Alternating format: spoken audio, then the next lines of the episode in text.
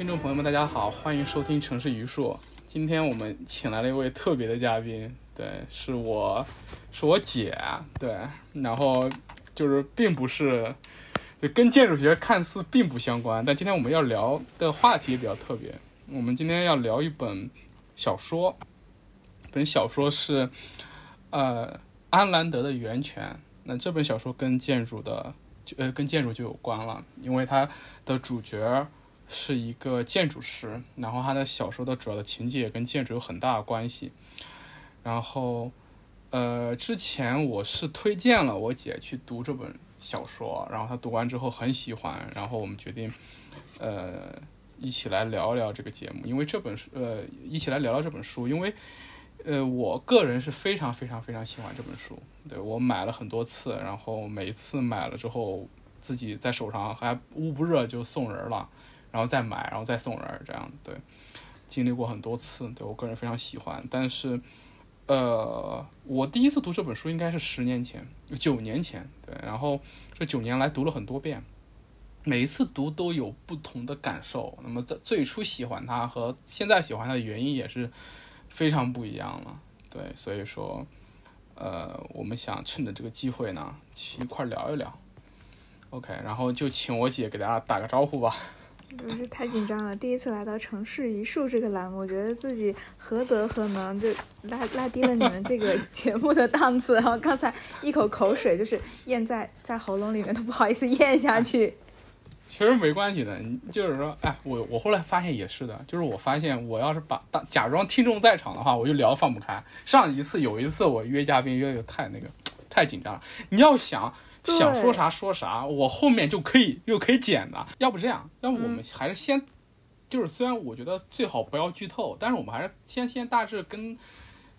大家介绍一下，就是这本书大概有哪几个人物，然后大概的梗概。然后这样可以方便我们后面后面后面聊，对对对，其其，对对对，其实其实其实要要不我来说吧，就是就尽量简单的说，对，呃，其实就是我们后面就是说涉及一部分剧透，但我们肯定不会把它情节讲得很透。我觉得这个情节其实也没多复杂啊，我们就主要还是说说它的梗概和一个人物。其实这本书它分四个部分啊，是四个男人的名字作为四个大的部分来往前去写的。第然后第一部就是第一部分的那个名字叫彼得吉丁这个人，然后第二部叫艾斯沃斯托黑，然后第三部分是那盖尔华纳德，第四部分是霍华德洛克。那说了之后，大家都觉得一脸懵逼。那这是谁啊？这四个人。对，那这其实这本书大概讲的一个事儿是什么一个什么一个事儿呢？就是有一个建筑师叫霍华德洛克，对，然后他是一个很有自己想法的一个。建筑师就是说，他很自我，不在乎世俗评价，然后他很热爱建筑，也很热爱自己的事业，然后就是说，他不会为了他不会为了世俗的事情而对自己撒谎，或者说是去对自己的事业妥协。那么整本书就讲了这个人是怎么样往前去推进自己的事业的，这么一一就是可以可以这么去概括他，但是。但是他的名字是在这这这四个部分的最后一个部分，叫叫霍华德洛克，是我们的主角。那么剩下这三三个人，就是分别是彼得吉丁、艾斯沃斯托黑和盖尔华纳德，也是这本书里面非常重要的角色。然后，但是这就是在我看来，这三这三个人其实就是说，都各自代表了嗯一种类型的人。那么后面我们会说这四种人为什么会。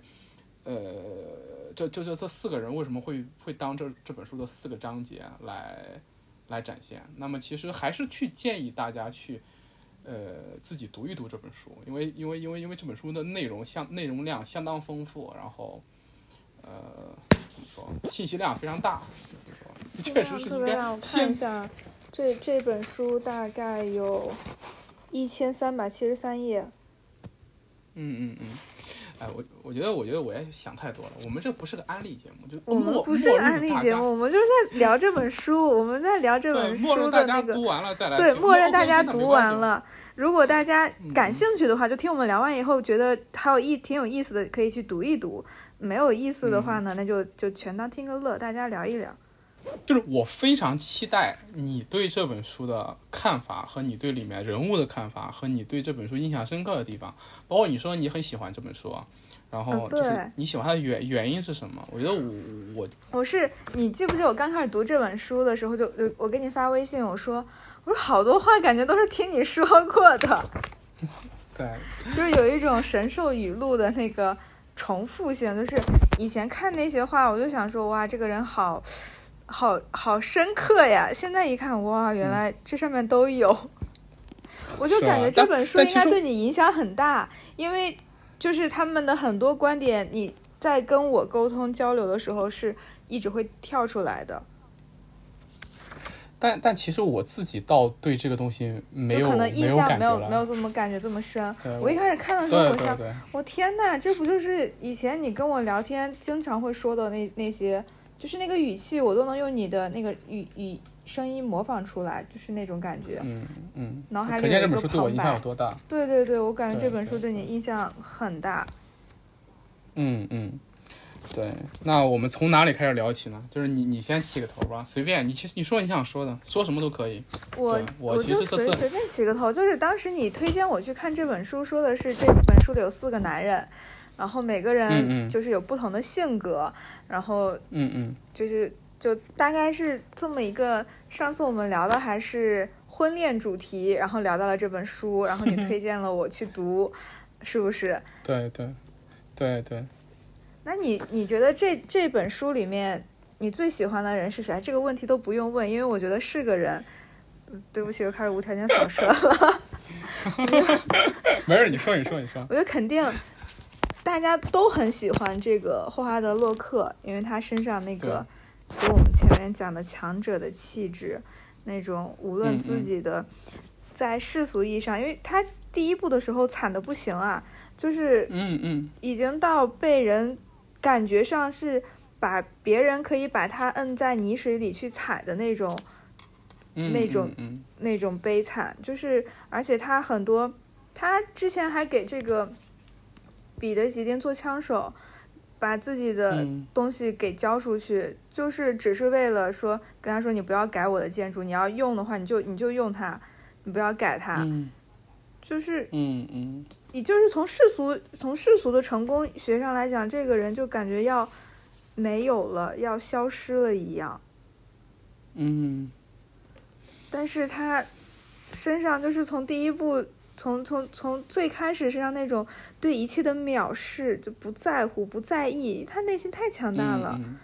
这个人确实是值得很多人喜欢的。嗯，但是我，你看你你替我答了。嗯，对我替你答了，但是我我一直在想，就是这这四个人里，我一直就是除了他以外，想最多的人就是那个彼得基丁。嗯嗯因为我觉得他是一个很复杂人，就是我们每个人都会站在从他这个这个这个视角往前走的，就是你有、你有有的时候是有的选的，可以做一个不那么卑鄙的人，不那么阴险狡诈的人，不为了成功嗯。把什么都抛在下面的人，嗯但是有的时候就是可能有的人特别想成功，特别想要那个东西，他就把唯一的一丝机会就给放弃掉了。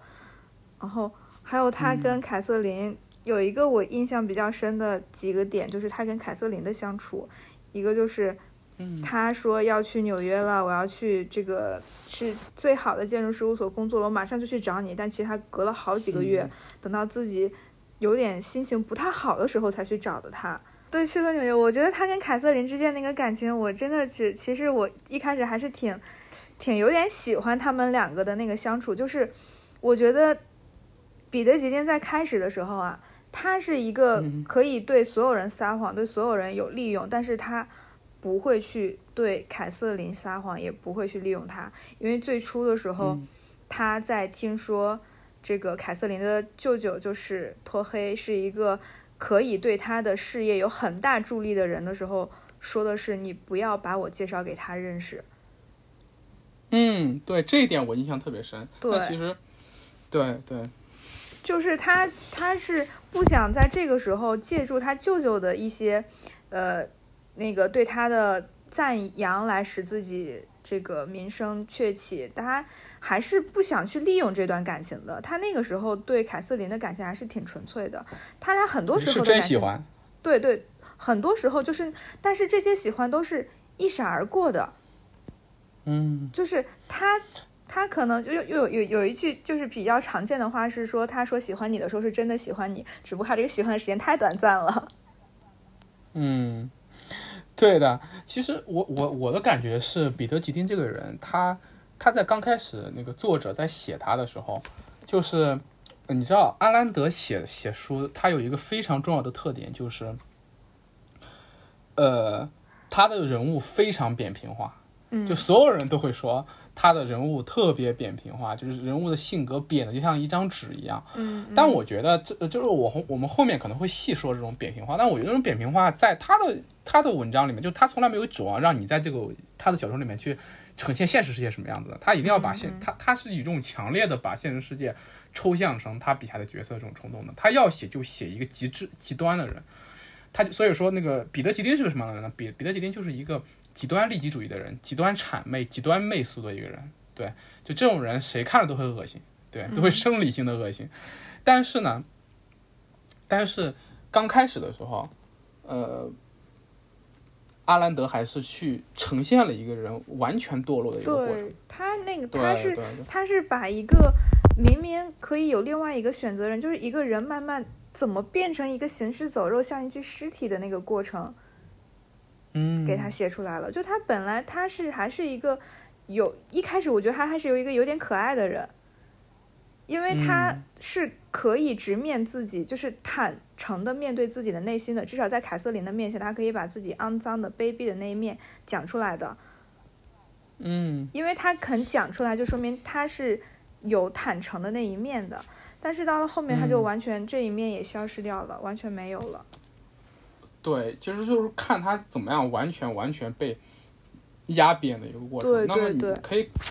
其实刚开始的时候，就是就这本书我们可能会都会认为它的主角就是霍华德洛克，但其实你看整个书的前四分之一就是围绕彼得吉丁写的。对霍华德洛克其实在前三部分里面。一直都是一个引线，到最后一一部分的时候才把他完全推到前台来。而彼得吉丁在刚开始对他琢磨最多，为什么呢？其实这里就可以看出来阿兰德的一个一个小心思在了。他为什么我为什么把彼得吉丁这一个章节放在最前面？就很简单，彼得吉丁这个人就是我们，就或者在他眼中看来，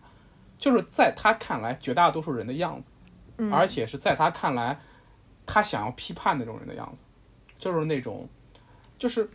呃利己主义的、懦弱的、谄媚的、媚俗的，然后非常在意别人看法的。嗯而且就是活在别人的看法中的，活在世俗中的，没有自我的，随波逐流的。当然这些东西，这个这个这这些东西就是就是阿兰德看来一切不好的品质的结合，就他要在最前面就把这样一个人先摆出来，先摆出来，他其实是一个暗示啊，但是但是一又很有意思，就是说，就刚开始在小说的第一幕出现的时候是霍华德洛克，嗯，对，对吧？是的，他他呈现了一个人这种超人的刚毅的品质，他的刚开始的描写就非常非常的经典，非常典型。但随后马上他的镜头就推向了霍华德，呃就推推向了彼得基丁，然后就呈现两个人之间的这种张力，就是以那个霍华德洛克的退学嘛，就呈现这两个人的张力，就让一个是退，一个是被迫退学，一个是荣誉毕业生嘛。对对，然后后面就整个镜头就跟着彼得吉丁走了。霍华德洛克就隐在后面了。对，然后这两两看似个双线叙事，但主要还是讲彼得吉丁他一路怎样飞黄腾达的。就第一部分主要讲这个怎人样一点一点出卖自己的良心？对对，就飞黄腾飞黄腾达的过程非常不耻，但是我相信啊，就包括我自己在内，也能也能看得出来自己彼得吉丁在自己身上的影子。他其实就是说。讨好别人，然后通过就是运作自己和别人之间的关系，然后在里面利用各种手段，然后一点点上位，就非常像我们现在职场成功学嘛，这很像。对对，对教你怎样做一个圆滑的人，对，就就就完全就是个职场成功学的一个故事，前前四分之一，而且是非常黑暗的一个职场成功学的故事，就就是，而且在里面，我觉得彼得吉丁里面有，就是我这里正好就想说，就你看，咱们俩有点不一样的地方就在于，你看你你还是比较关在意他和凯凯瑟琳之间那个关系啊。对，因为这是他他就是就是他跟凯瑟琳之间的互动，是我觉得他身上有闪光点的地方，有人味儿的，对，有人味儿的地方是是有，就是我觉得我当时看到他就是说要跟凯瑟琳订婚的时候，都就后面急匆匆的去找他说我们三天之后去结婚，我甚至觉得那可能是他这个人生中唯一能够拯救自己的一个机会了。对对对，这是他唯一能够拯救自己的机会。对，唯一一个能够拯救自己、不背叛自己的一个机会了，但是他放弃了。但是紧跟着这个东西，一个情节又让他自己完全沉沦了，就是对，他陷害，也不是说陷害吧，就是利用一个人的污点把一个人给毁掉，对，把对让一个人对对，然后然后，但是我觉得他的灵魂完全死去，就是当他知道，就那那个地方其实就是讲他所在事务所的一个合伙人嘛，嗯、那个合伙人嗯重病，马马上就要去世了，然嗯，后他为了拿到这个合伙人的这个 title，对对把他逼到过去中风威胁他，去世。对对，通过威胁把他逼到中风去世，但是这里还还没完。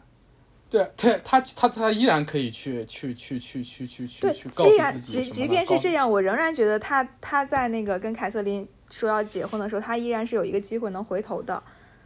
对对对，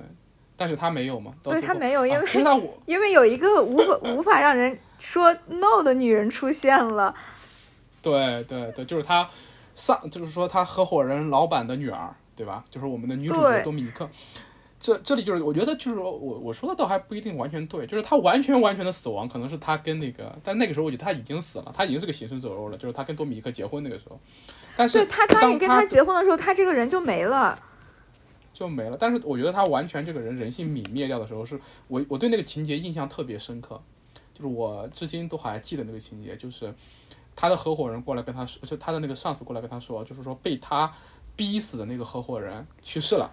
而且还把自己所有的遗产都留留给了他。对，把自己的遗产留给了他。但是这这还没完，讲的是什么呢？就是他先是震惊，然后他在笑，对就那个描写非常非常的惊悚。对也非常非常的深刻，对对对，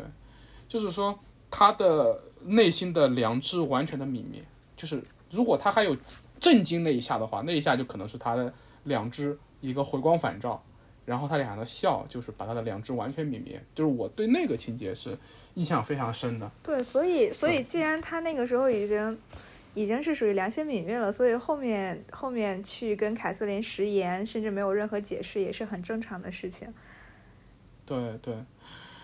所以所以彼得·吉丁他其实我这个其实我觉得还是很明显的，就是大家都很厌恶他。刚开始的时候，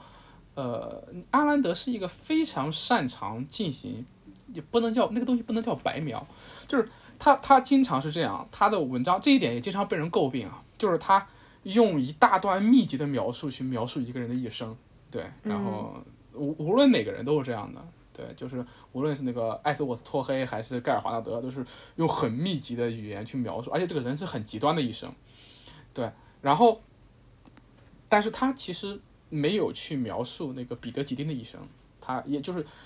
呃，或者这么说，艾斯沃斯托黑和盖尔华纳德的一生，他是通过这种方式去描描绘的。然后，但是两个两个两个主角吧，双男主嘛，一个彼得吉丁和霍华德洛克倒没有，但是彼得吉丁的这种形象。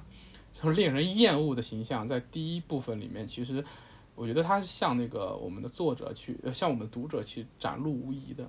对对，这一点我们还还是能够达成共识的，对吧？是的，是的。嗯我还有一个印象深刻的部分，其实还是彼得吉登这部分的，就是，呃，有一天晚上，凯瑟琳突然来找他说要跟他第二天就结婚。嗯，因为他当时他是这么说的，他说他有一种突如其来的直觉。直觉觉得我这辈子不可能嫁给你了，而且觉得某种可怕的事正发生在我身上，我必须逃脱。嗯，然后在这个时候，他开始说他自己为什么会有这种可怕的想法，是因为他在那个那天晚上他在做别的事情，然后他突然感觉到这个房间里产生了某种阴影，那个阴影非常大，而且他发现了那个居然是他的舅舅，嗯，所以他就仓皇而逃，然后来找彼得丁彼得吉丁说：“我们俩要不要去结婚？”我当时因为一直到这前半部分没有到脱黑的时候，脱黑出现的形象是个很正面的形象，对，或者说是一个很鼓舞人心的，对，对对，隐在后面，但是给人感觉有点就，其实我我我倒不觉得正面，就是他有点怪，一个怪怪的背后的。看起来很正面的一个怪怪的形象，但但我觉得怪怪的人也很正常。我们看的这个武侠小说里，绝世高人啊那种都是怪怪的，就是不爱搭理人嘛。就那个时候我也没觉得什么，直到后面他后面还有一个隐喻，好像是是到了什么时候我找不到了，又又说到了那个彼得，就说到了脱黑，然后我才恍然大悟，原来他是一个这样的人，所以那天晚上。呃，凯瑟琳才会仓仓，就是有这种直觉性，她仓皇而逃，想要去逃离脱黑的阴影，然后去跟彼得吉丁结婚。对，那这里就很有意思，就是说我我一直觉得这本书其实有四组张力嘛，就是我一直在说这四个四个主角之间，他们是就四个男性角色之间是有一种互相映照的关系的，嗯，就是。有那种正向的倒影，也有相似的样子。其实你可以感觉出来啊，这四个这四个主角里面有两个建筑师和两个媒体从业者，嗯嗯，对吧？就是那个彼得·吉丁和霍华德·洛克两个人是建筑师，剩下对艾斯沃斯·托黑和盖尔·华纳德对应的是媒体从业者。他们俩其实对应的是什么呢？就是他们俩就是可以说是一文一武，就是说一个是代表去去去去去去认，就他。为什么选择建筑师这个职业？他可能阿兰德认为建筑师是给这个，就是是他是他他认为建筑师是一个很具有神性的职业啊，他是在这个大地上去建造一个实体，嗯，他认为这是代表了人类的一种秉性啊，在物质世界上的创造的极致，他可以这么去理解，就可以去这么去理解吧，就是在物质世界上你能创造的极致可能就是建筑，OK，呃，或者说是广义上的建筑，那么你在精神世界上面，那就是。写作者、写文章的人，对，他是他就有这么一个对应在的。所以说，你看，所以说，盖尔华纳德和那个艾斯呃和艾斯沃斯托黑两个人，就相当于说什么呢？相当于这两个建筑师在媒体从业者中的这么一个倒影，可以说是，哎，这就很有意思。那么其实，所以说，所以说本质上面，彼得吉丁和艾斯沃斯托黑他们俩是一类人，他们是一类人，他们都是那种。呃，就是彼得·吉丁是一个精致的利己主义者，艾瑟沃斯托黑呢，就是我们我们在他后面的那个文章里面看出来，他是一个，就是里面有一大段去描写他的一生和童年的一一段话，那段话我印象特别深刻，里面描写了一个好像是圣人的人，但是你越看就会越害怕。对，所以他后 面是他是是他的姑姑还是还是姨妈对他的形容，就是说。他是一个从地狱里出来的小鬼，是一个以别人的痛苦为为营养的人。对对，我当时就是因为我不是我前面也在说，我说看那个彼得·吉丁的时候，就看到他做了什么事情，在旁边想写出我所能想到的那些贬义词来形容他。等到脱黑的时候，我就我就完全没办法了。直到我看见了他的亲人对他的这两句描述。对，那你看。但是你看他当时他姑姑这么说他的时候，他的回复其实更让人毛毛骨悚然。然后他怎么说？他们怎么回复的来着？他的回复是，如果没有记错的话，他的回复是：那我就永远不会缺吃的了。对，我记得好像这么说的。对，哇，真的就。对，你看那个艾斯沃和托黑，他从小到他他没有他没有世俗的欲望，他似乎没有世俗的欲望，但是他在精神上面是一个，就是他是一个精神上的利己主义者。他以别人的痛苦，以别人的敬仰为食。对他从最开始，他很小的时候，他就已经开始很会戳他爸的肺管子了。就是他，因为他爸爸没有自己的事业，他跟别的小朋友闹了矛盾，别的小朋友欺负他，他都是这么劝他爸的：说我没事儿的。那个小朋友爸爸是做什么什么的，我没事的。嗯，他对，所嗯嗯。这这个就是他这种就是属于天生的反人类性格吗？哎，但是你看这里这里，我觉得就是那个，就是这里就是你你看你在这边提提这些你的感受啊，那我就其实可以继续推进那个阿兰德他的这个叙事的，或者说他他所有阿兰德所有的小说都是用来说教的，对他是个很说教的人，嗯，这也是大家不喜欢他的小说的一个原因。那么我们看他怎么说教的。它第一部分讲的是彼得几丁，这个彼得几丁是我们大多数人能看到自己身上令人恶心的样子，嗯对吧？嗯就是我们就像彼得几丁一一样，会屈服于自己的欲望，去违背自己的良心，对吧？嗯，然后我们从彼得几丁身上看到这些恶心的地方的时候，我们还是能感受到的。然后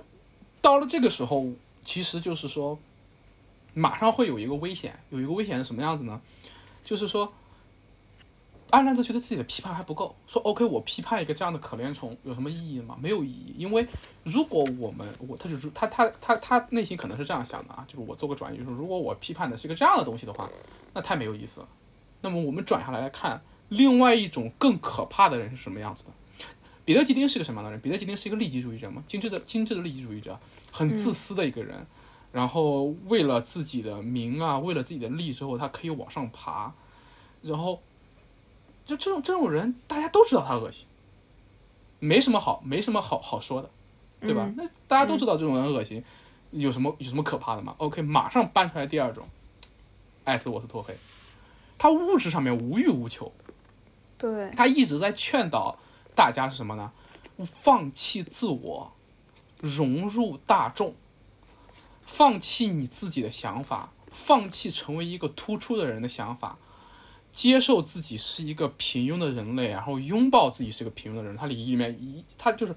他他其实在一直在一直在让大家警惕的什么？就是这个就这时候他想批批判的东西就呼之欲出了，批判的是什么呢？庸众和民粹。就是第二部，第二部分他想要批判的东西，通过艾斯沃和沃沃艾斯沃斯托黑这个人去浮现出来。就有一种人呢，这种人比地就就艾斯沃斯托黑这个人把那个彼得几丁拿捏的死死的，或者说是他是一个非常聪明的人，他把这个小说中大多数人都拿捏的死死的，包括他中间还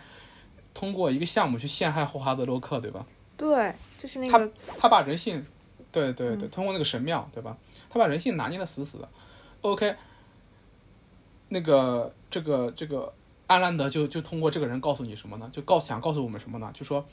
彼得吉丁那种那种那种那种人，就是那种懦夫，那种没有自我去通过谄媚、通过心机来上位的懦夫，还没那么可怕。更可怕的是什么呢？更可怕是第二种人，他利用别人人性的弱点。来实现自己的目的。对他利用别人性格的弱点来实现自己的目的，他的目的就是什么呢？他的目的就是艾斯沃斯沃斯他表面上看起来要的东西不多，他实际上内心要的是什么呢？内心要要的是一种精神上的一种一种纯粹的自我满足。对，然后他是一个，或者说他是一个在精神上面极度自私的人，他在物质上面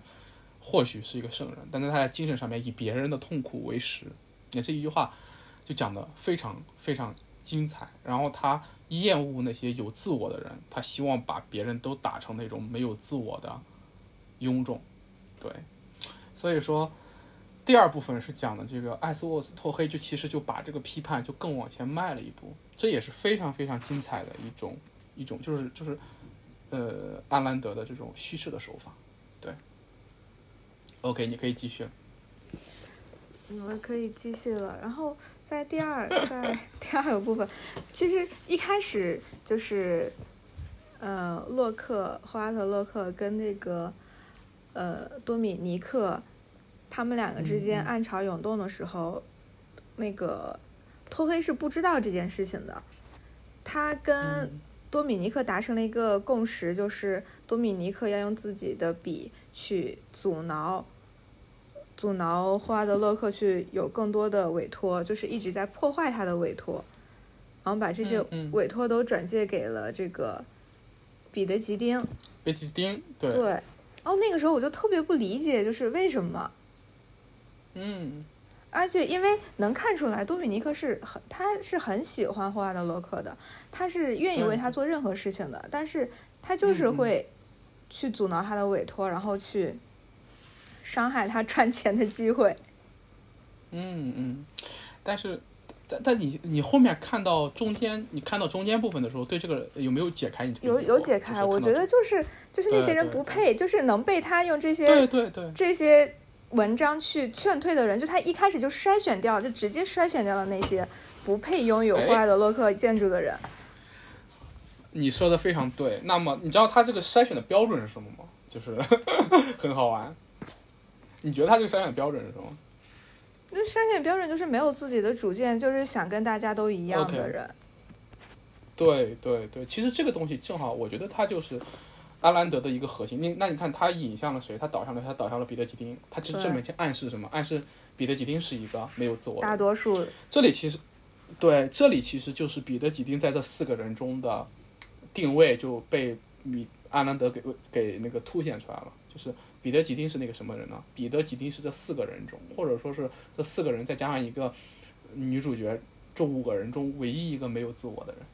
他被玩弄的团团转，他根本不知道自己就是相当于啊降维打击了嘛，这是属于对，我觉得用降维打击这个词倒还不好，就是说他其实是一个放弃了自我的人，他其实是个放弃自我，就是他是个躬身入局的人，他在局里面玩的很好，但是剩下三个都是局外人。对就是你你你看那个霍华德洛克，他是他当然他人微言轻嘛，就是另外两个艾斯沃斯托黑和那个盖尔华纳德，他们两个是就自己本身就是在，但是在里面就是他一方面是媒体主义媒体从业人士，其实他暗就属于一句话就可以？呼风唤雨，可以捧起一个人，也可以摔死一个人。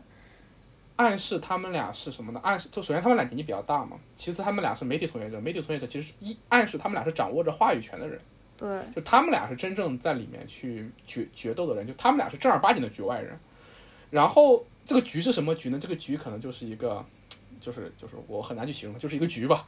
然后这个时候，霍华德洛克是看清了他不不愿意入局，但是没办法，他是个小人物，他只能刚开始被搅到局里面去的一个人。嗯，只有那个那个只有那个彼得吉丁，他是躬身入局的人，他是躬身入局的人。到最后，他在局里面当然玩的很好，但是你在局里面玩的越好，其实你就是越庸俗的一个人，越越越越越越被鄙夷的一个人嘛，对吧？这个局可以就是说说的说的说的那个说就是简化的说就是世俗意义上的成功，就是所谓的那个局，对对对。所以只有彼得吉丁是个局内人。那么其实多米多米尼克去，意思就是他帮那个他帮那个谁，他帮那个霍华德洛克去筛嘛。所有没有自我的人，你就去找彼得吉丁就好了。你们是局内人。霍华德洛克他是一个不想入局的人，那么他注定了就是他的命命运就是这样的。他可能没有项目，但是那些项目让他去做反而是灾难。对对，这其实也是一个很很有戏剧张力的一个地方嘛。对。是的。然后我记得一开始有一有一个地方我读了好几遍才读顺，就是嗯嗯，就是那个托黑跟多米尼克他俩在餐厅里就是在聊聊这件事情，两人讲的都嗯嗯。两人都在讲的很隐晦，然后有有一段是托黑说，就是来形来说霍华德洛克的，他说没有人喜欢被打败，但是被一个他眼中特别平庸，一个从平庸开始事业蒸蒸日上的人打败，而他却在挣扎着，最后只是被一脚踢出去。看到平庸的人从他这里一个接一个的抢走他愿意付出生命换回的机会，看到平庸的人被崇拜，他失去他想要去他想要的地方，却看到平庸的人被装在神笼里，放在那个地方上面，迷失、被牺牲、嗯被忽视，一次又一次被打败。我的天呐，太残忍了！我当时读读这段一开始嗯是一眼扫过去的，后来觉得不太对，我又反复又读了两遍，我觉得这个人真的好残忍啊！是的，嗯，对的，但是其实这里面其实是是我觉得说阿兰德自己对那个世界的一个控诉，但是事实上啊，事实上这就是这个世界的呃某种意义上的真相。某某种对，就是以前我们好像也大概谈论过类似的东西，嗯嗯，类似的情况，就是就我们刚刚还在聊这个东西，对吧？呃那真正做的好的设计做的好的人，他就是得不到项目。对，对，就是劣币驱逐良币，用我们经济学的术语。这倒这倒不是，对，可可以这么说吧。但是阿兰德他他这本书其实有很强的，就这里面很有意思的一点就是，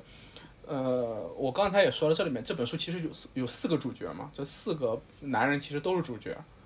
四个男人都是主角。然后我最早的时候也跟你说啊，这四个人其实象征着人类身上的四个面面相，它是两，对两两组张力嘛，它是两组张力，你能看见这四个人身上不断的这种互相映照之间的这种映照。你看彼得吉丁和霍华德洛克之间的这这组这组映照，两个建筑师，两种生活方式之间的映照，对吧？那么那个，呃，艾斯沃斯托黑和盖尔华纳德这之间的这两两种印章，对两个人运用媒体的两种，就两个人都在媒体媒体行业里面，然后两个人之间的这种观点上的冲突和印章。那么你再看另外两两两组，它也是两组印章。你看那个，呃，艾斯沃斯托黑和比列吉丁他们俩之间，还有那个霍华德洛克和呃盖尔华纳德之间，艾斯沃斯托黑和彼得吉丁他们俩之间是一个不能说是互相利用，就纯粹是艾斯沃斯托黑利用彼得吉丁，单方面利用。他们俩是，对对，但他们俩是什么情况呢？但是彼得吉丁他也是个聪明人嘛，他也是在局中玩的很转的人，他们俩是表面相合，内暗地里互相鄙视。哎，这么一种，这代表着什么呢？代表着庸众的自我厌弃，就是说，你可以做一个失去自我的人，但失去自我的人会有那种很强的自我厌弃，自我厌弃感。它其实就是就是这种暗示，这种这种暗示。那霍华德洛克和那个盖尔华纳德他们俩之间呢？他们俩是两个自我很强的人，两个人表面上面冲突不断。内地里面互相认同，尤其是前面前面的时候，就是在斯考德神庙的时候，以霍华德洛克、霍华德洛克跟盖尔盖尔他旗下的那个报纸，他们的观观念就是相左的，就是完全是对立面。嗯。但是到后面他们两个人见面的时候，那简直就是连天雷勾动地火。对对对对对，连多米尼克都是多余的，就是。就是他们两个像是一对这个灵魂伴侣，多米尼克就是一个在角落里默默无言的这么一个人。对，但是这里面其实其实就是盖尔华纳德，他我们后面可能会讲，呃，我们后面会单讲这个人。你看他和他的纽约骑士报其实也是一组一组张力，他一个自我这么强的人，他是一个就是他。他在有一段时间里面看起来就跟艾斯沃艾斯沃斯托黑是一类人，对，是的，就是就是就是就是把这个把这个自己的媒体庸俗化的这类人，但是盖尔华纳德到最后洗白了嘛，对，但他就是说就是说他底子里面他骨子里面还是非常非常非常认同霍华德洛克的，那么其实是通过这个这种认同来实现了他最后的洗白。就是怎么说呢？就这本书这四个人虽然代表了这个这个人的四种面相，但是阿兰德斯在里面有着明显的道德判断的，就是他是明显的倾向于人要有自己的自我，而且要有越强的自我越好。这就是那个阿兰德的自己的一个道德判断在里面。所以说他在里面塑造的一个完美的人格，这个人格是谁呢？这个人格是霍华德洛克。那么所有的角色里面。就是说，认同霍华德洛克的就是正面角色，不认同他的就是反面角色。这个东西，他就是他他的他的作品就是这样的，就有那有那种古典张力，有那种古典的戏剧的张力。然后，所以说他的他的他的他的东西其实适合去演那种演那种戏剧，就不适合拍成电影，演那种古典的戏剧一样的，一定那个对白都要大声念出来那种感觉。然后站站在舞台中央，张开双臂，头顶一束光打下来。对对对，他他其实就是写剧本出身的嘛，他写这种戏剧剧本出身的，话剧出身的。就就那个一月十六日夜。对对对，然后他的小说里面的所有的作者，呃，所有的所有的角色，其实到最后能够获得救赎的方式，就是通过认同霍华德洛克来获得救赎。也不是说所有的角色，就一个角色，就盖尔华纳德是通过认同霍华德洛克完成了自己的救赎，完成了自己的救赎。对，所以说，他其实这里面涉及到一点，就是说，他认为，他那种想法还是非常非常古典自由主义的，就是一个人有才华，意味着你的你的责任。它里面这那句话出现过，就是天才意味着一种责任。就说如果你身上有有超出别人的才华，就是他首先这这种说这种说法并不是所谓的社会达尔文主义啊，这种说法其实就是首先他看到了人和人之间是天然不平等的。这个东西就是在我的叙述中，我称之为命运。这东西我们也没办法去回避它，就是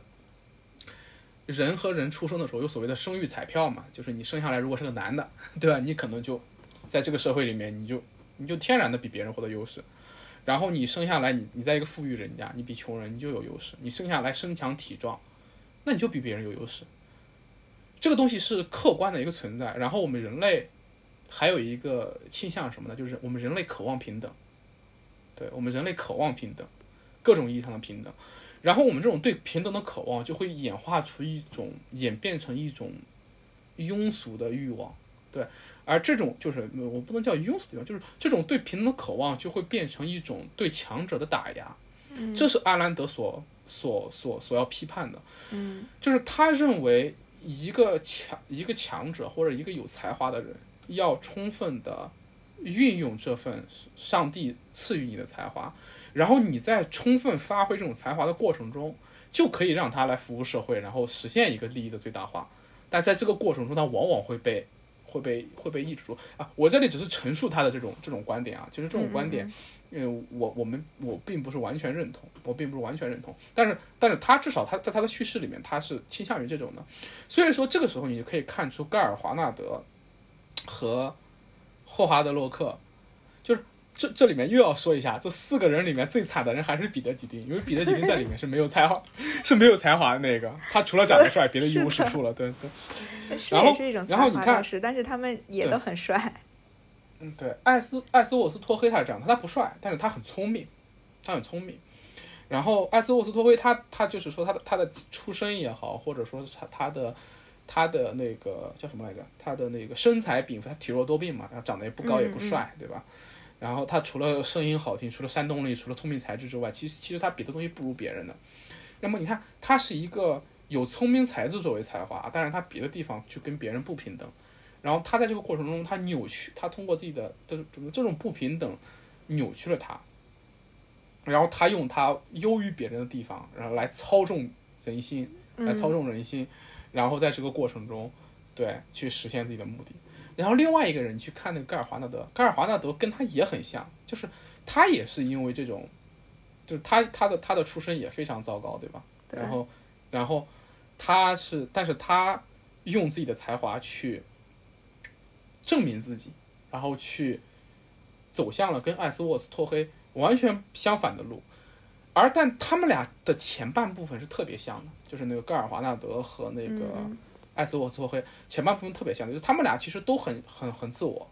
就都有一个自我。但艾斯沃沃斯托黑是在压制那个自我，你可以看出来艾斯托艾斯沃斯托黑的那种压制自己自我之间的那种纠结，里面有一个特别关键的地方，就是他对性的态度。嗯，其实你就可以看出来，因为性是一个很自我的东西，是一个很本能的东西。然后你去看艾斯沃斯就小说里面对艾斯沃斯托黑对性的态度的描写的时候，可以看出来他这个人在压制自己，所以他过的是一种清教徒的生活。那就是说他他只有在面对性的时候，才可能展现出来一点点自我。这是那个艾斯沃斯托黑。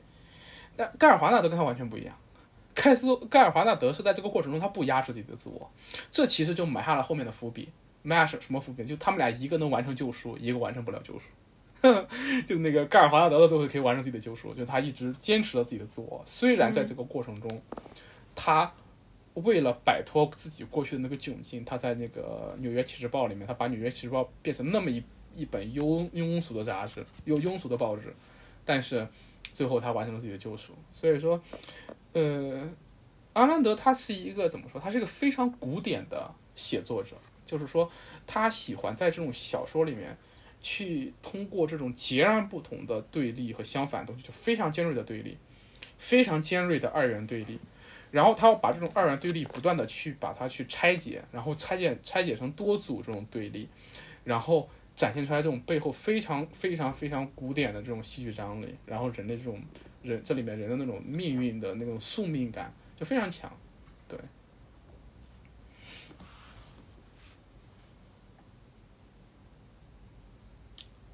OK，你那怎么没音儿了？我我在听，我这是只是听的太入迷了而已，我以为你后面还会继续讲。不，没没没，就你继续引引题引引子啊，就是你这边都是你读完之后你的读后感，然后再搭配上我对他的解读嘛。今天今天所有聊天都是这种内容，嗯 嗯嗯，嗯嗯，没关系。你前面讲到那个脱黑对性的态度，但是我在这方面我好像已经完全没有印象了。他这这这一块难道你看的那本？你看那本是阉割版？删减了吗？我我不知道，有可能。毫无印象，因为呃，它里面它原话是原话是这样的，原话就是它里面就就就是说，大概就是讲艾斯沃和这这个托，就是那一段那一段段话，就是描述他的生活，其实是在描述他在压死自己的自我。然后里面有一个转折，but 他在什么时候呢？他在那个他在呃面对性这件事情的时候，嗯。呃，才偶尔展现出来一点点真诚，然后他又又描述了他对性的态度，他认为那是一一团乱七八糟的东西，一团很糟糕的东西，就就是说这这一段里面就展现出来一个人对自己自我的恐惧，那就是你对对性的恐惧去，对对对，对他就是就是说他希望把这个东西给压下去，他他在努力把自己变成一个圣坛上的人物。对对对，就是变成一个受所有人喜爱、受所有人爱戴，然后所有人都崇拜他。对？他就是非常享受这种自己能操控一切、操控一，然后有主导主导的这个权利。但是他，你想，他最开始关注到霍华德洛克的时候，洛华霍华德洛克还是一个不值不值一文的小建筑师，嗯嗯，他就那个时候就已经察觉到他身上有有一种东西，可能对自己会有威胁。嗯，我记得他好那就是像对、对那个啊？彼得吉丁产生兴趣的时候是，他有他说他他们俩就聊到霍华德洛克，然后彼得吉丁就很炫耀的口气，就是说我认识他，我们就是认识很多年了，怎么怎么样，他是我的好朋友。嗯然后他就问了彼得吉丁很多问题，我那个时候我那个时候满脑子都是一些那个。就平时那些乱七八糟小说看多了，我在想，这是他遗落在民间的私生子吗？怎么关心他这么多？而且不是关心他的建筑，他的呃他的这个风格，是关心他的日常生活。嗯，嗯，满脑子废料，就是啊，这是他遗落在民间的儿子吗？对他其实通过这些，你看，你看刚才我们是通过安兰德对托黑的描述来知道托黑是一个怎样去压制自己的自我。就他其实也不是压制自己的自我，就是托黑是通过把自己变成一个没有个性的人，从而登上神坛。嗯就是两种人可以登上神坛吗？一种人是非常有个性，一种是完全没个性。那托黑就是那种完全没个性的。就是你可以像呃你像可以像霍呃盖尔华纳德或者霍霍霍华德洛克那样成为嗯成为圣人，那就是非常有个性。那你也可以像彼得吉丁和托托黑这样成为圣人，就是说你完全没个性也可以。但是两种的路径的话不一样，但这两种路径里面，其实我现在就是你知道，以我这种 中庸之道来看，我认为这两者都不行。呃后面我们会谈会。不是不是折中主义，你不要侮辱折中主义这个词儿，你知道吗？这里其实涉涉及到什么？不是侮辱折折中主义这个词儿，你不要高抬折中主义这个词儿，好，因为折中主义是一种是一种建筑风格，这种建筑风格就折中主义是一种建筑风格的那个小说里他们有提到这个，折中主义这个词儿嘛。对对对对对，折中折中主义和现代主义的对抗，但其实这个东西也是也是这套书被当下建筑师诟病的一个原因。就这本书，它其实把现代主义当成了个人主义的对等号，打等号。嗯嗯嗯。其实嗯其实这种做法是那个阿兰德讨了一个巧，就是、嗯呃，我们知道，就是这本书，包括你去读这本书的时候，你能理解到一种叫做“反者道之动”，就是就这是那个《道德经》里面有一句话，什么叫“反者道之动”呢？说白了，叫物极必反，这个道理，就是你能发现两种截然不同的东西上面的那种共通之处，就像刚才，或者说两种很像的东西之间截然不同之处，就比如说什么呢？就是那个我们刚才说了，就是说同样是登上神坛，一个是完全没个性，一个是完是非常有个性，对吧？对吧？这就是典型的反者道之动嘛。对你，你到了一个极端之后，你会跟另外一个极端特别像，对吧？那么现代主义其实呢，和现代主义它一方面是可以是非常有个性，但现代主义它的底底层逻辑其实是完全没个性。现代主义这个这种建筑风格，其实后来为人所诟病的一点就是它是一种完全没有个性的风格，它完全服务于功能。你看这东西就就非常非常的怎么说矛盾？对，就现代主义它它在整本小说里面的描述里面看来，它似乎是非常有个性的一个东西，但它呈现出来的结果是完全没有个性的，就是甚至说是有些就是在呈现上面是千篇一律的。而现代主义它的诞生的原因也非常的明粹，可以说是它是因为这个当时工业化带来的。工业化和城市化带来的大量人口涌入，它其实是一个很社会主义的产物。你可以看出来，这本书对社会主义的批判，就是通过对艾斯沃和洛斯托黑的批判来呈现的对社会主义的批判嘛。那么，其实现代主义是非常社会主义的一个东西，对。而非常有意思的是，现代主义这个建筑风格被那个苏联，就是社会主义国家，嗯，和美国，就是资本主义国家，同时非常推崇。就有一个时代，两边都非常推崇现代主义，因为。呃，苏联人可以从中拿到他社会主义的一面，就是所谓的啊，所谓的我为人民大众建造。嗯嗯而美国这边呢，其实利用了他什么呢？利用了他资本的无面孔，就是他这种资本非常喜欢的风格。就是说，这种风格它可以无限的推广、无限的复制，可以在世界上任何一个地方去使用。就是资本也是无面孔。你可以这时这时候也能看出来，美苏两国虽然在就这本小说出现的时候，其实是美苏对立的时候嘛。就是四几年的时候，那个时候二战刚结束，美苏正在对立那个时候，那写在那个环境下，但其实也呈现了一种美苏之间底层的逻辑，就是美苏这两方其实在底层上都是一种现代性的涌动吧。对，一个它反映成资本，另外一个可能反映成这种资本，就是资本主义的这种，呃，另另外反反映成这种社会主义的这种。无面孔，这两两边都是这种无面孔的，而这两边其实都是很危险的，对，所以说这本小说里面它内含着这种反者道之动的感觉，那么就其实跟我们整个社会上的这种 其实很像，对，就是很像，你就可以看出来这本书它的这种时代性是很很强烈的。每次讲完这些大道理之后，就在想，我们读的这本书，真的是同一本书吗？不是，这不不是什么大道理，这是跟建筑学相关的一点。这其实就是说，很多很多人就会拿这本书说，阿兰德一点都不懂建筑的，确实不懂建筑，但是他不用懂，他想说的根本就没有一点跟建筑相关的。对，他就是用这个做一个工具嘛。他作为这个工具去批判，去批判什么呢？就批判集体主义。或者说是批判社会主义，他对社会主义是非常蔑视的。他自己又是一个极端自由主义的人。那这个这个地方其实可以引入一个小知识，就是这个东西可能跟你的专业还有关系，跟你的专业还有关系。就是阿兰德这个人，他在美国那个时代影响非常大，然后他有一群好朋友，呃，这群好朋友都非常崇拜阿兰德。就是阿兰伯德特牛逼，有个性。然后这一群人都是在经济学里面对这个古典的自由主义非常推崇的人。嗯，就是国家不进行限制，纯个人主义，纯自由主义。这个东西的这个东西的危险你也知道了，对，现在现在引起了多大的金融风险，对吧？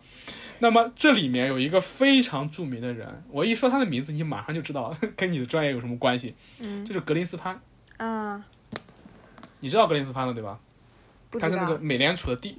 你真假的？啊 你是学银行？你一个在银行里面工作的人，你不知道格林斯潘？格林斯潘是美联储的第一任主席，应该是的，应该是的。啊，我如果没有记错的话，他应该是美联储的第一任主席。如果我没记错的话，他反正也是时间最长的美联储主席。哦，啊，那就是我记错了，他不是第一任，他是任职时间最长的美联储主席，好吧？他不是第一任。他主导了整个战后的美国自由主义政策。对古典、古典、古典主义、自由主义的政策，而且大家会认为，大家认为什么呢？大家认为现在美国在为全球经济埋下的众多隐患里面，格林斯潘可能要负相当一部分责任。对，那么他就是一个，你想他是跟安兰德是密友，他相信安兰德那一套的，对他不是密友，就是有有人甚至怀疑他们俩之间有有有那种比较亲密的关系吧。但是。就可见，可见就是说，那你就可以看出来，阿兰德这个人是非常推推崇这种古典自由主义的和这种个人主义的。那么这个呢，呃，当然很有吸引力，但是你可以也可以看出来什么呢？也可以看出来他就是就是就是他毕竟是个四十年代的书嘛。那么站在现在的话，我们批判阿兰德就非常的轻易。就你站在现在二零二二年，离那个时候已经过去八十年了。七十多年了，快八十年了。你刚当然可以说阿兰德那个时候他他说错了，但但是但是回到他那个时代去看，他那个时代所面对的是什么呢？就面对的是不管是美国还是苏联，对这种嗯集体主义主义当时都有点热衷，就是当时整个社会氛围下，呃这种个人主义的浪潮还没有出现。对，在四十年代的时候，四十年代的时候是这样的，是苏联当时就已经完成了社会主义革命，而且，呃，在在当时大家都普遍认为什么呢？就是人多力量大，或者说是这种集体主义。就集体主义为什么有这种，有这种，有这种那个，有这种，为什么集体主义有一种吸引力呢？就是工业革命发生之后，个人英雄主义没地方去了，对。就集体主义之后发现，你一个人再牛逼，以前你一个人再能打，你在战场上可能很牛逼，现在一颗子弹把你撂倒嘛，就是这这在战争里面，对，然后机器的出现，大工业生产的出现，然后城市化的出现，它抹平了人和人之间很大意义上的差距，所以说在当时平权运动才会出现，你知道吗？就大量的平权运动，黑人的平权运动，女性的平权运动。那其实你在某种意义上看，这玩意儿都是跟阿兰德站在某种意义上说是站在对立面上面的，明白吗？就是说，当时广泛的平权运动的出现，然后这种平权运动马上推向了一种极端的平等主义，就平均主义，就是人类就是一种非常喜欢走极端的 动物。对，你说平权一听没问题，然后就开始就绝对的平等主义，然后这种绝对的平等主义带来的就是对这种自由的压制，对个人自由的压制，对个人创造的压制，马上在那个时候就反映出来。在那个时候，首先是苏联，就是就是就是社会主义革命遍地开花，就全世界都在进行如火如荼的社会主义革命，对吧？苏联还有那个，对吧？还有然后那个，然后在那个西方社会里面，左翼运动一波接过一波，大量的那个大量的那个学者、知识分子都是左翼人士，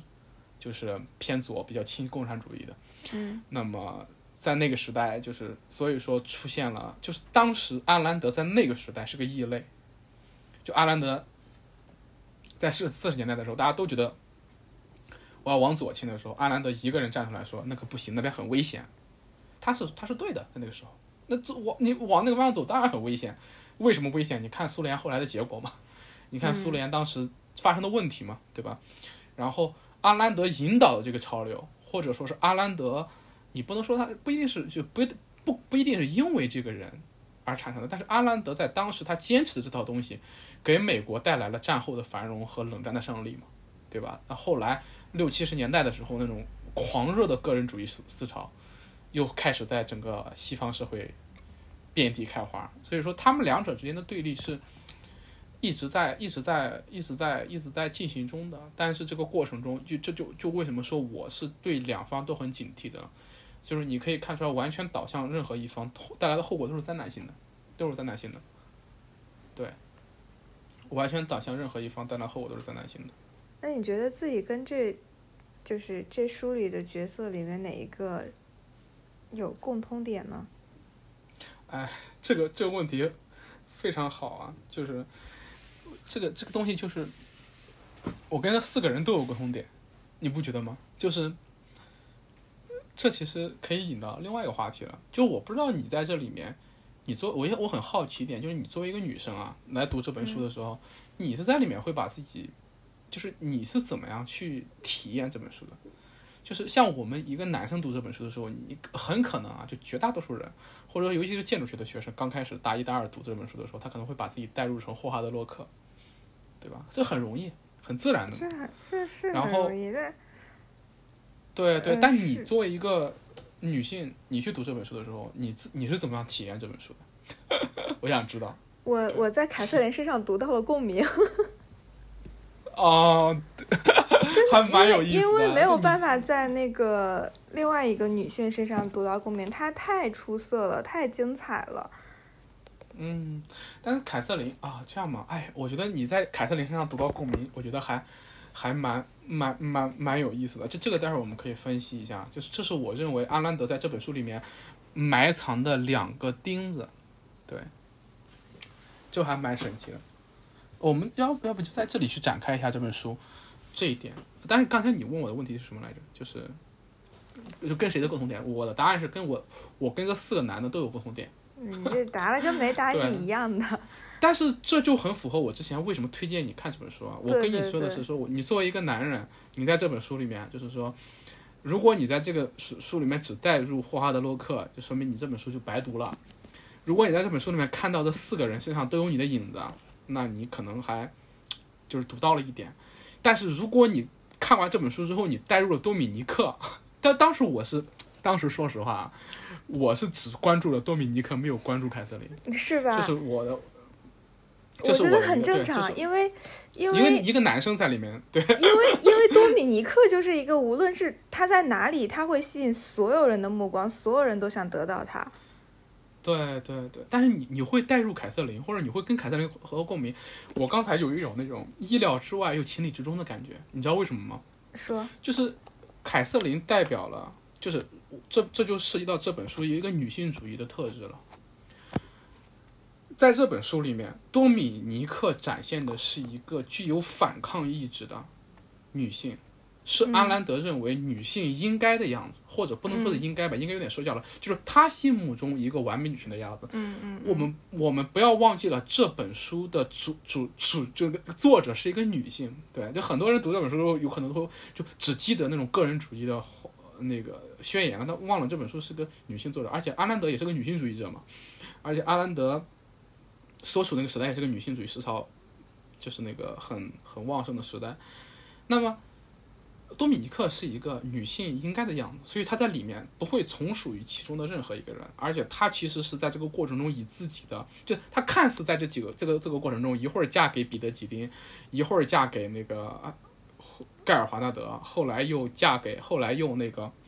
后来又那个，最后归了那个霍华德洛克嘛，对。但是你你换个视角来看，换个视角来看什么？就是他在他在里面是他是那个冷眼旁观的人。他是真正不在局里面的人，他审视这些所有的男人，而这四个人其实代表男人中，男人中的四个四种四种状态，就是一个男男的可能会经历这四种状态，但是你要把那三另外三种状态给给完全剥除掉之后，你才能获得一个多米尼克这样人的认同。那如果你把这四个男的化就合成一个，揉成一个，可以理解成什么呢？就是一个这一个人，他是这四个人的结合体。他在这个过程中战胜了自己身上的彼得吉丁，战胜了自己身上的艾斯沃斯托黑，最后战胜了自己身上的盖尔华纳德，就是那种自我厌弃。嗯，对，那个其实是最难战胜的东西。最后变成了霍华德洛克，才获得了多米尼克的承认。那你你你以这个视角上来看的话，那确实，它是个非常女性主义的作品。就是说，它是以一个冷眼旁观的女性来审视一个男人身上所有可笑的点。嗯，或者说一个男人身上或者一个人身上所有可笑的、值得批判的点，那当然是一部女性主义作品。它是个女性书写嘛，就是阿兰德的写作。然后我们不说自由主义那一套了，就不说他那个古典自由主义、个人主义和所谓的叫什么，叫叫叫叫叫叫叫叫什么来着？叫做存在主义，我我忘了，不应该不是存在主义，叫叫叫个个人个个人主义哲学，我忘了叫什么主义哲学了，忘了那个阿兰德那个流派的名字了，谈不上哲学，其实那个东西，它其实就是一种经济学思想。但是，但是如果你把它变成一种女性视角去代入的话，它它就是一个审视的文章。那你我其实我觉得一个就是对于一个男生来说，你去读阿兰德那个兰德的那个源泉的时候呢，你可能就是说到最后完就通过多米尼克的目光完成了一次自我审视之后，这本书可能才 有了一定的意义。也这也是我后来，就是我我第一次读这本书的时候，是我一三年的时候，那个时候大二，那时候还是一个大二的建筑学学生呢，就看这本书的时候，完全就是看不懂，就是我自以为自己看懂了，自己看完这本书之后觉得现代主义好，那就很傻逼了嘛，就是这这这本书作者都根本就不懂现代主义嘛，那他说现代主义好，你说现代主义好，这这其实蛮傻逼的，但是后来。那个我大三、大四的时候，大四、大五的时候看这本书的时候，得出来一个蛮重要的结论，就是要自己给自己做决定，要做一个有自我的人。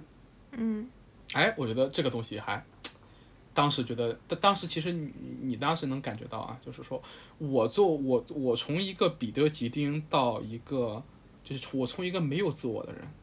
到一个有自我的人，这个过程的转变，其实是啊呃是《源泉》这本书带给我的，就是也就是为什么你说啊这里面好多的话都像是我已经跟你说过的一样，你能就是对对对，这其实就是因为这本这一部分。对对对，这里面就能能看出来，就是说我受这这本书很大影响，就是说一定要做一个有自我判断力的人，不要让别人给你做决定这一点。那把这两部分读完之后，那你其实我到了就这两年再去读这本书，尤其是前年还是去年我重读这本书的时候。然后才那可能就是当年没谈过恋爱的原因，对。然后现在你再去读这本书的话，你看到的是说是你对一个男人的自我审视，那我就可以把自己带到多米尼克的视角里面去审视自己，去审视自己啊、自己身上懦弱的一面、没有自我的一面没了，但自己身上那种自我厌弃的一面也没了。对，其实一个人的这种极端的自我。其实带来的一种自我厌弃，其实就就展展现在那种盖尔华纳德盖盖尔华纳德身上。对，所以说这本书我当时就是说，呃，多米尼克这个角色意义很意义很大。但是我这里想再想补充一点是什么呢？就是我当时发现你带入的是凯瑟琳的时候，我就意识到，那其实凯瑟琳这个角色意意味着什么呢？就凯瑟琳这个角色一直在被艾斯沃斯托黑控制。这，其实，在某种意义上。所以说，它其实反反映的就是男权社会下女性的一个现状，就是她是被压制的一个状态。凯瑟琳是被压制的一个状态，凯瑟琳有自己的一个自我，而且凯瑟琳跟彼得吉丁这对张力是什么样子呢？就同样面对这个世界的规训，他，同一套东西的规训，但是彼得吉丁最后没有控制住，变成了一个没有自我的人，但是凯瑟琳到最后一直到。就后来没有讲凯瑟琳的结局了，嗯，但是凯瑟琳一直在她叙述的最后，她仍然是一个有自我的女孩，嗯，但她虽然被压制的很微弱，她其实代表的是那种，她其实代表的是那种历史上女性大多数的样子，对，就是一个被压制的灵魂，一个被压制的灵魂。我我是看到。那个多米尼克跟霍华德·洛克他们俩后面有有那个心灵契合的时候，就是想到你之前跟我讲，就是，呃，像，就是觉得是彼此的命运嘛，像接纳命运一样接纳彼此。嗯。呃，为什么会有这种感觉？我倒。呃，哎，对我我有这种感觉是，但是在哪一块我倒是给忘了。嗯，但其实我倒。觉得那个还不算这种，我说那个把彼此当做命运接纳，可能是在某种，可能是对不好的事情上，不好的哎，我，哦，我我这时我这个时候，哦哦，我理解了，我理解了，我理解了，就是你看，盖尔华纳德他如果不接纳自己的话，哎，你你看那个盖尔华纳德身上有那种很强的那种很忧郁的一个很自我厌弃的气质。你可以看那个盖尔华纳德身上就就确实是有这种气质，我觉得，哎，我现在我现在理解你那个说你说的是说的是什么了？你看盖尔华纳德他的自我厌弃到最后的救赎，是他通过认可霍华德洛克嘛？那其实换一种说法来说，就是他把霍华德洛克身上那个自己，对，就是他自己身上像霍华德洛克那部分，当成命运一样接纳了，那可以这么理解，可以这么理解。对嗯，没有问题。不是，咱俩聊的是一个人吗？是的，你说谁啊？你说的不就是那个报业大亨霍盖尔华纳德和霍霍华德洛克之间的这种互相接纳？是是那个谁？是那个啊，多米尼克。多米尼克。好吧。但是你这个解释让我觉得我的这个 利利益太渺小了。我解释了半天，说的是俩男的。对，他们俩男的之间确实有那种很……他们两个人之间是有那种那种，但是那种已经不是命运，他俩不是命运的接纳了，他俩就是彼此的灵魂伴侣，他俩就是彼此的另一个自己。对，就是另一个人，就是像照镜子一样看到了镜子里的自己。自己。啊，那那你你回头看，那多米尼克和，哎，多米尼克和多米尼克跟霍跟那个霍华德洛克之间，他俩是，你像那个怎么讲呢？就是多米尼克前期他是一个性冷淡，他对这个东西是没有任何的感觉的。哎，对那一段写的确实看乍一看特别不女性主义，就觉得一个一乍个女的见一个男的就不行了，然后而且尤其是他们俩第一次发生关系，还是一种，就是以世俗眼光来看是一种那个这可以可以就可以报警的程度。对对对，就是你你让一个你让一个人看，就觉得这这怎么能算是一本女性主义小说，对吧？女性小说里面唯一一次性描写是一次男主角对女主角的性侵，对。对对，是的，是的，但是在里面其实其实很多次的暗示什么呢？暗示一种他们俩互相之间的这种不能说是占有欲，呃，你可以说是占有欲，就是他们俩互相之间强烈的互相认同。那种互相认同，你翻译一下也是占有欲，对吧？所以说就很就是说他们那确实是很强那种是彼此的命运这一点。就我觉得这本书其实你说它利益深吧，它利益是蛮深的，它探讨的是这种非常具有张力的话题嘛。但它其实道理也很浅。这一本书一直在说一件事儿，就一从头到尾每一句话每一个字都在说一件事儿，就是一个没有自我的人是不配活着的。他就他对他对这种道德判断就就定就定的这么高，就是如果一个人你没有自我，你活的没有自我，你是不配活着的。然后，如果你你的生活中你在意的全是别人对你的评价的话，那你不配活着。这种、嗯这种说法当然很有吸引力了。你，先先别着急升华，我这还有话没说完呢。我还没没事，你说你说，你就是说的还是这个对我说嗯的还是那些情情爱爱的不健康的东西。我没我没我没我可没这么说啊。对，嗯，我我自己我自己我自己下的定论就是，呃，前面说的是那个多米尼克跟霍华德洛克，这是一对都有很有自己想法的，他们之间的命运的这个相遇。但是我觉得那个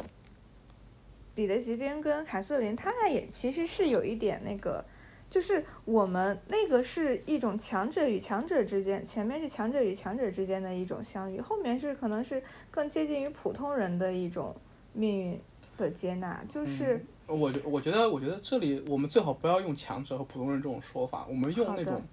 有自我的人和没有自我的人跟没有自我的呃人之间的这个相遇，就像好像也不太合适，不过无所谓了，就无所谓了，就。A 的相遇跟 B 的相遇，好吧？对对对，对 A。种情况下的相遇跟 B 种情况下的相遇，就是彼得吉丁跟凯瑟琳之间的相遇，就是彼得吉丁其实一开始并不是并不是对凯瑟琳一见钟情的，他他觉得他甚至有点丑，就不是很不是属于好看的小孩儿。他是因为他笑嗯起来的时候，他心动了，觉得这个女孩挺可爱的，然后他们两个人之间也没有那种。轰轰烈烈的，我必须要为你放弃什么东西的那种程度，像米呃像那个米米什么，多米尼克这个名多字你永远记不住了吗？对我永远记不住这个名字。多米尼克他是可以为了霍华德洛克放弃一切东西，他是他是可以因为不知道怎么跟他去产生匹配或者是怎样，他自己立刻把自己嫁给了自己最讨厌的人，作为自己对华德洛克的献祭。对于凯瑟琳来说，她做不到这样，但是她给了所有能够包容吉德彼得吉丁的那个那个耐心，就是彼得吉丁在他面前是坦诚的，那是他身上有人性的时时刻，是对是对凯瑟琳的坦诚。凯瑟琳是无论什么时候都可以接纳他的不真，就是接纳他身上弱点的。嗯，就是那那个时候，我是觉得这是两个这两个人之间也是有命运般的彼此接纳的时嗯刻。是的，但是他后面其实到后面就不是了，后面就没有办法是了。面后面其实是，他其实，在某一个时刻，彼得吉丁他，嗯，他变成了一个完全没有自我的人的对他身上的人性已经死掉了，他他对对对，他就被那个被作者判了死刑。对然后在作者的，对，在作者的表述中，爱和自由意志，就是如果一个人没有自我的话，他是没办法去爱的。对这个很好理解对，，这很好理解。确实是没有自我，你怎么去爱呢？你被这个世界上很多功利性的东西，你觉得世俗意义上成功那才是可以获得幸福的话，你没有办法去爱的。这这里就很有意思，就是就是那个有人说什么呢？有人说阿兰德的东西写的很扁平，但是怎么说呢？就是现在的人喜欢这种复杂的东西，他们认为复杂的东西更深刻，就是更真实，对，更真实。就现在的一些文艺作品，他喜欢追求真实，对吧？现实主义。嗯呃，我倒是能理解阿兰德这种办法。那你看，在这里面，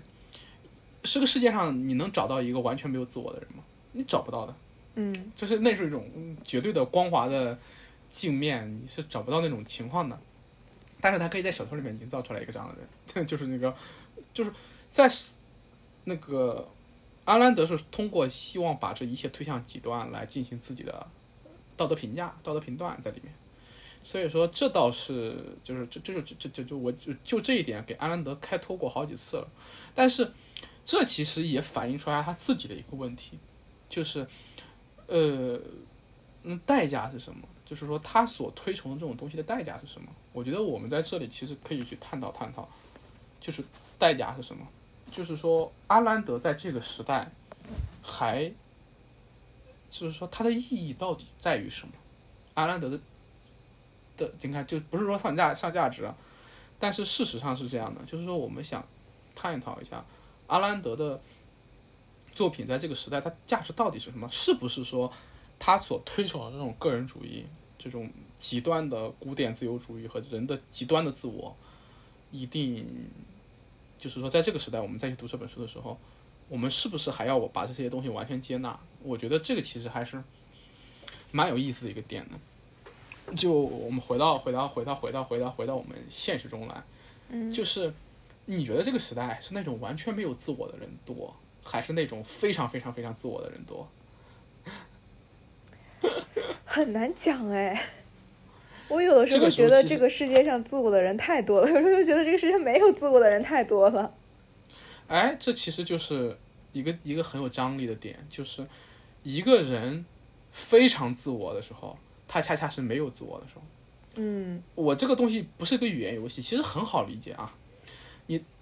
你说爱德那个。彼得吉丁他自私，如果他没有自我的话，他对什么私呢？嗯，对吧？所以说，一个人完全以自我为中心的时候，完全以自我为中心的时候，他恰恰是就是说，你看，彼得吉丁的自私是通过谄媚得来的，这个东西就很有张力，就是你要通过去讨好你身边的所有人，来实现一个自立。那那那我们来翻译一下啊，霍华德洛克跟他相反，相反在哪里呢？霍华德洛克是通过帮助别人去实现自己。你看你这么一翻译，完全就不一样的意思了。所以有自我和没自我这之间的这种张力，其实阿兰德的小说，它在一种无意识的情况下呈现出来。但是他是带有一种明确的自我批判，呃不不是自我批判，他明确的道德判断的，就是说一个人应当有自我，应当有自己的事业，应当有自己的事业。但在这个过程中，就是阿兰德没有去回答一个非常重要的问题，就是说这组张力之间的转化的那个平衡的点到底在哪里呢？谄媚和帮助别人的分别到底是什么？自我实现和自私的分辨到底是什么？我觉得这是阿兰德的作品里面他，呃，没有去能够呈现出来的一个东西，或者说他呈现也不是通过一种自主的方式去呈现的，这其实是一个很重要的点，很重要的点，因为在我们这个时代，为什么我们会觉得一个人有好多人非常自我，有好多人非常的嗯没有自我，这其实就是这这两者之间的这个转换时时刻刻都存在，有很多人。很谄媚，但他却说自己在帮助别人，对吧？有很多人明明是为自己谋利，他却是在说是自我实现，而且这两个词在现在的这种边界已经已经消失了。你可以看很多人在网上兜售那些焦虑、贩卖焦虑，让你实现财务自由的时候，实现财务自由这个东西就很就很庸俗啊！这这我我不是说自己很高尚，你财务自由这个意思就是说我得到很多钱，就就就就就。很简单一个事情，然后他说这是什么？他说这是自我实现，那好像自我实现就是我自己得到很多钱一样。嗯，那嗯，也不过我现在是做建筑嘛，那很多现在的建筑师在做一些很让人不齿的建筑的时候，对那些建筑很谄媚、很媚俗，但他却在说什么？他说自己在帮助别人嘛。他说：“他说大家大大他说大家想要的东西就是这个。那么这个东西在哪里呢？其实这个东西阿兰德他其实有呈现，有呈现，有呈现，但是却不是他小说所呈现的重点。啊，这个东西是就是我最关心的东西，也是我们城市语数最关心的东西。这就是可以叫什么叫判断力啊？叫判断力。这个东西是一个很重要的东西。这个判断力其实就是自由意志，就是道德。你看，这这在我这里永远的关键词就是自由意志和判断力和道德。那么，彼得·吉丁和霍华德·洛克他们俩的自私和自我实现中间的唯一区别叫什么呢？叫道德。那么这个道德再翻译一下，再转译一下叫什么呢？叫对自己诚实。嗯这但是这个东西在小说里面，包括在阿兰德的很多东西里面，他没有去过多，没有更多的去呈现，没有更多的去去展开，去展开。但是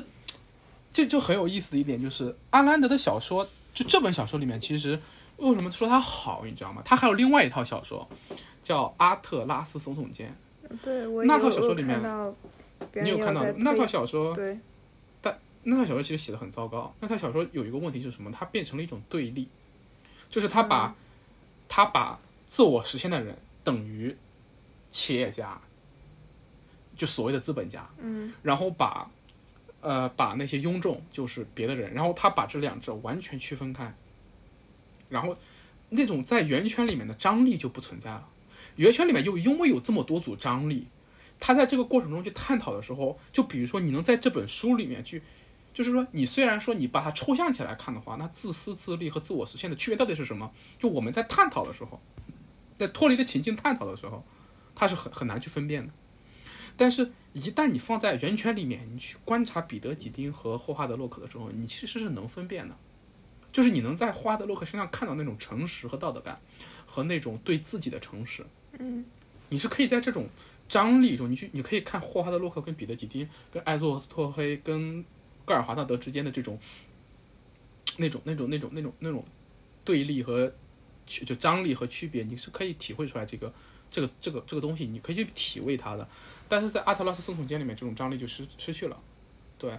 那么我觉得。其实我我我我倾向于认为，因为这个阿特拉斯松耸肩是晚于源泉出现的，嗯晚于源泉出现的。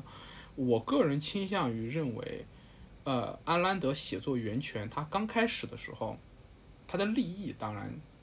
不能说浅，他的立意其实相对比较简单，它就是一个自由主义和个人主义之间的张力，还有那个就个人主义主义和集体主义之间的一种思辨，然后个人实现。个人实现和就利己主义和利他主义之间的思辨，而且他自己旗帜鲜明的认同个人主义和个和认同利己主义。这个利己主义不是彼得·吉丁那种利己主义，但是他恰恰通过彼得·吉丁批判了某种利己主义，嗯就是他，这是我觉得他为什么能实现了某种深刻呢？就是说他自己是一个编剧出身嘛，我认为他是在戏剧结构上面，就是说他的这个利益底下那种戏剧结构，他在这个戏剧结构下去探索这个主题的时候，自然而然的呈现了这种张力。但是这种张力不知道怎么回事儿，在阿特拉斯松耸肩里面就彻底失效了。阿特拉斯松耸肩就变成了一个非常道德说教的一本小说，对，一套小说，就非常道德说教，然后在里面就就是可以翻译成五个字叫“个人主义好”，然后为什么好是是？就是好，听说那个啊啊什么耸耸肩比源泉还要人物关系还要更复杂，然后长度也多得多，我就想算了，这本书我不看了，看不了了。那那本书有拍美剧，然后拍的特别糟糕，但是听说又要拍新的，完全听说又要拍新的美剧，但是阿特拉斯松耸肩的那种这种张力完全就失去了，就从头到尾一直在重反复重复一句话：个人主义好，个人主义好，个人主义为什么好？个人主义就是好，对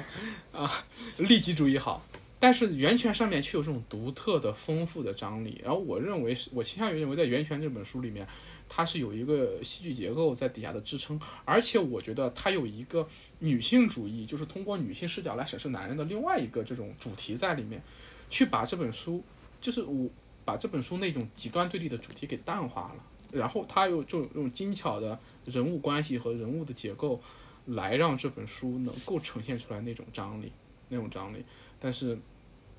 呃，阿兰德的另外的小说里面，就是那个，呃，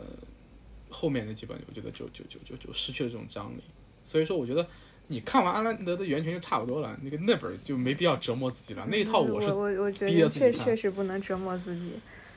其实这就有很有很有意思一点，就是那个阿阿特拉斯松耸间我也看了三遍，对这个按那个嚯，源泉我看我看了很多遍啊，就是我对这两本书之间，就是这两两套书之间这个感情就很复杂。就是我刚开始读的时候，就是我大二的时候，这两套书都很喜欢，然后到了那个大四大五的时候，源泉还是很喜欢。阿兰德那个另外一本书就有点，嗯，就觉得有点太浅了。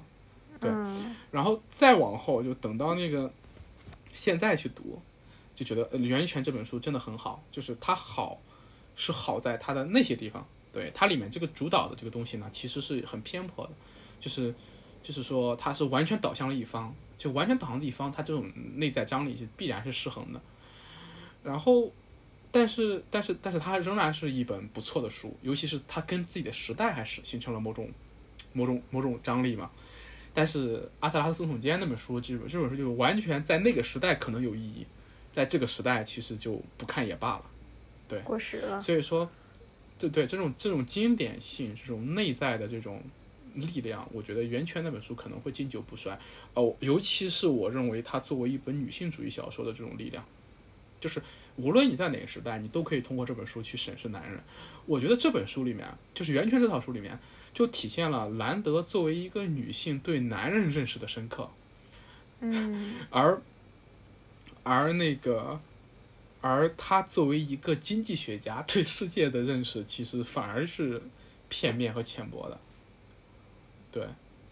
所以说，所以说这本书里面没有所谓的他的那个就个人主义哲学啊，对，叫个人主义哲学。但是我觉得个人主义哲学是一个怎么说呢，蛮浅薄的东西。但是他的这个女性主义视角是一个很深刻的视角，在这本书里面。所以说，我觉得。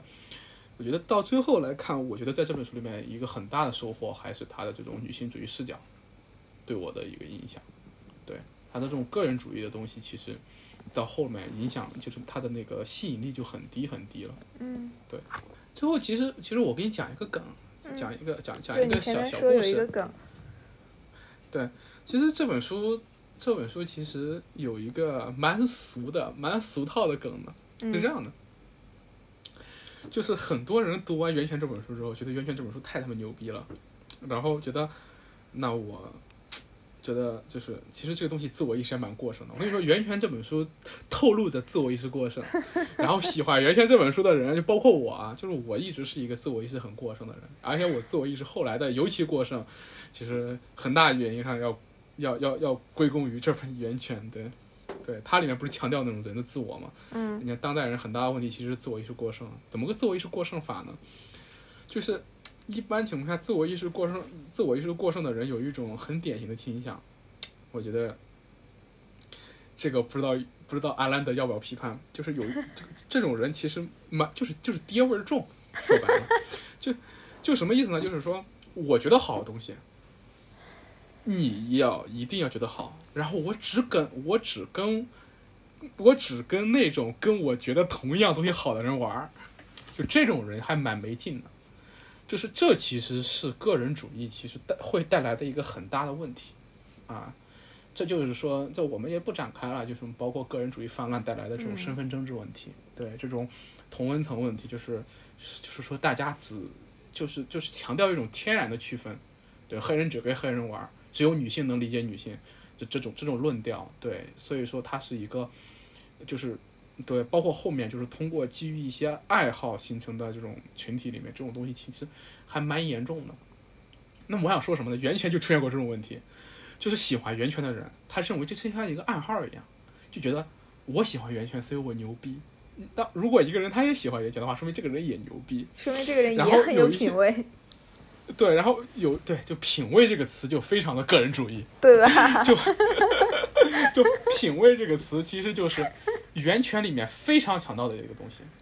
对，非常强调的一个东西，它里面其实它把品味其实转译成了判断力，我认为完全不能这么认为，这么这么等同。对，嗯，判断力远远没有品味这么简单。就判断力是在创作过程中产生的判断力，才是有力量的。而在而在消费过程中或者所谓的鉴赏过程中产产产生的这种判断力就是品味嘛。所以说还挺没劲的一个东西。但是这里就是一个这个东西你不能细解释，一细解释就就就完蛋了。因为源泉它一直在强调一个创造嘛，因为源泉源泉什么的源泉就是创造力的源泉，对。所以说你这某种意义上来说，那个他也没错，但是不是重点了。重点是什么呢？就是以前在豆瓣上面有一个有一个小故事是这样的，就有一个男生在在好像是在坐地铁北京十号线的时候，他嗯碰到了一个女生，他在这个地铁上看见一个女生在看一本书，嗯，这本书是什么呢？是《源泉》，然后他就觉得完了，我操，不行了，啊这个女生居然看《源泉》，哦，这肯定是个，这这肯定是这肯定是一个非常棒的女生。然后他就因为因为这个女生在看《源泉》这件事情，他就产生了 crush，嗯。明白吗？嗯。就是，然后呢，他就在豆瓣上发了一帖，嗯，然后就说叫寻找几月几号在北京十号线看源泉的那个女生，知道吗？然后，然后，然后，然后就，然后在底下就说自己对源泉这本书多喜欢，然后觉得自己就这个女生很特别，就觉得自己 一定是遇到了知音，这一定是自己的 soul mate，一定是可以跟自己开展一段故事的人。可我我我们也不要这么刻薄，因为这个事情当当时当时在当时在豆瓣上传为佳话，你知道吗？然后他就转啊，他就说那这个男生，因为豆瓣也是一个基于品味的一个平台嘛，这么说其实、怎么说还还蛮刻薄的，因为我自己就是一个豆瓣深度用户嘛，但是其实。但但是我其实说实话，就基于品味的认同，真的没什么高级啊。对，然后对，对，只有基于创造创作的这种这种东西，才能被称为判断力。基于看别人的东西产生的这种，你去评判别人东西的好坏，然后你说自己这个东西叫叫叫叫叫叫叫叫判断力，那不是判断力，那不是判断力。对你一定要自己自己去创作，这这个东西才叫判断力嘛。但是当时这个事情就不就在豆瓣上转开了吗？对，转开了，大家都说啊，这个男的，这个男生可以呢，对吧？居然看源泉，对。然后，然后，然后，然后转转，结果后来那个女生还真被找到了，啊？但是女生在底下就回复了一段，呃，说大概意思就是说自己怎么看到这本书，然后女生说自己有男朋友嘛，然后但是她也很开心，对对对，这么一个意思，就是也算是一段佳话，就就找着这个人了。当然，我具体的忘了，那个男的也并不是说也也就觉得自己找到自己 soul mate，对，他只说想认识这个女生，对，想认识这个女生。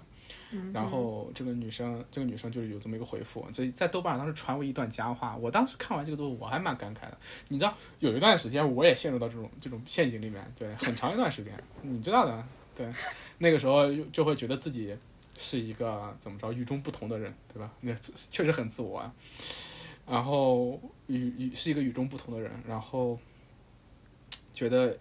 跟自己与众不同的人一定是跟自己品味相同的人，这是一个很大的陷阱。这是这是对我们现代人的一个很大的陷阱，因为我们现代人的生活中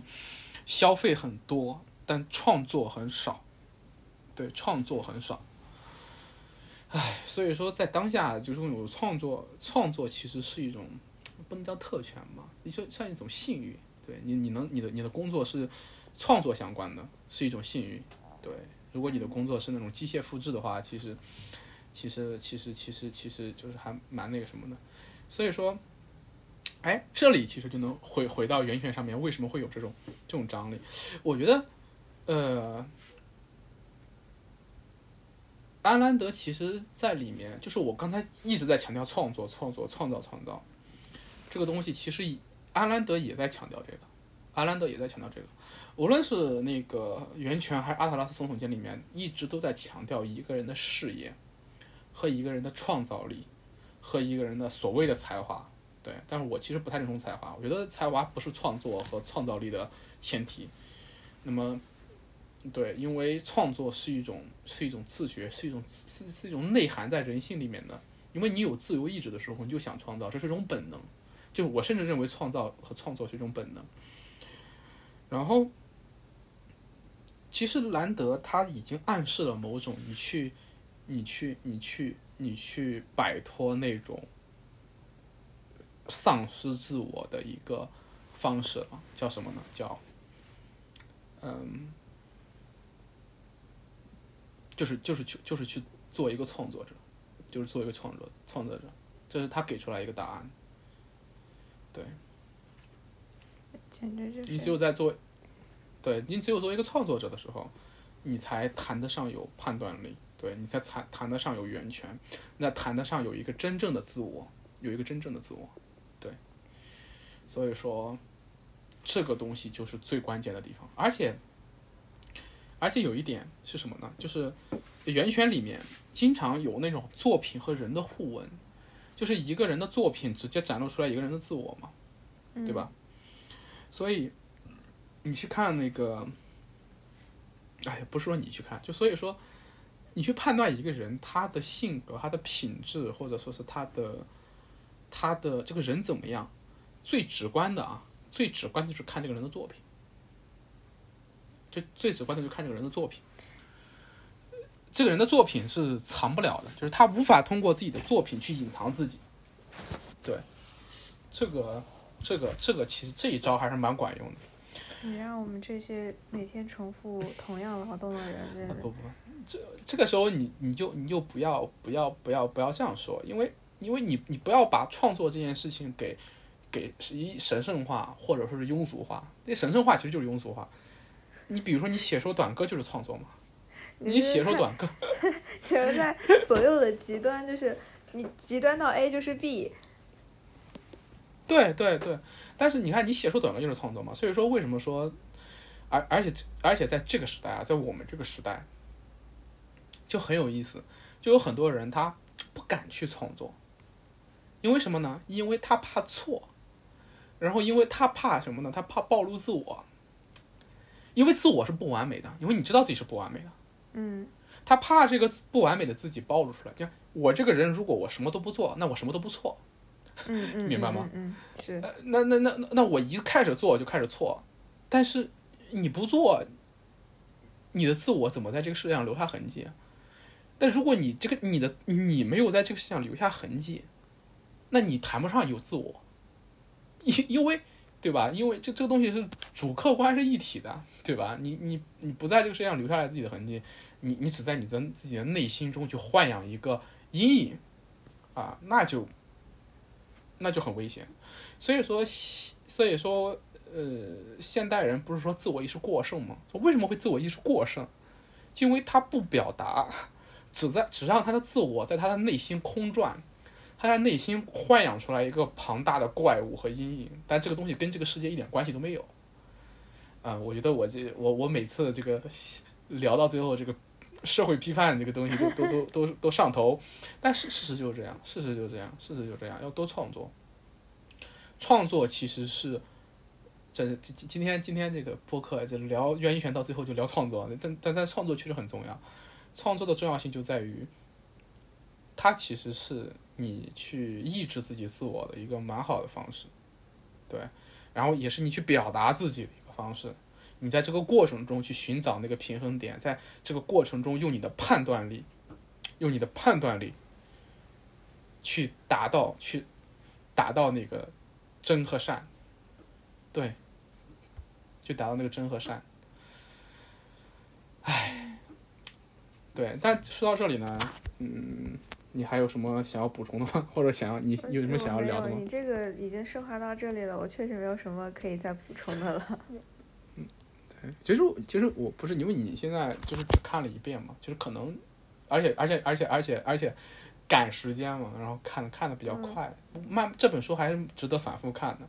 然后等等你将来看的时候，就再有什么感受的时候，我们可以再聊。等十年以后大家再聊，好吧？对，可以啊可以啊，我们可以有个约定，十年之后再聊。但我觉得我们到最后呢，可以可以通过这个我们去朗读一下这个小说中的片段，来作为这本小说的最后的结尾，啊，不是我们这个播客做的结尾。这一段话是那个弗兰肯，就是那个多米尼克老爹嘛，弗兰肯他在演讲中的一段话，但是你在在在那个场情景下，你去看他讲的时候，非常的虚伪和媚俗，但是在这个时代，就是在七十年之后再去读它，你可以从它的反面再去。再去再去思考这段话，你就真的对我们现在做东西都非常有启发。这种启发意义就在于你如何去理解创作这件事情。对，理如何理解创作这种事情，就是你的判断力，你对于那种真实的理解。那我觉得我我就用这段这个这段话来结束我们今天的这个聊天吧。OK。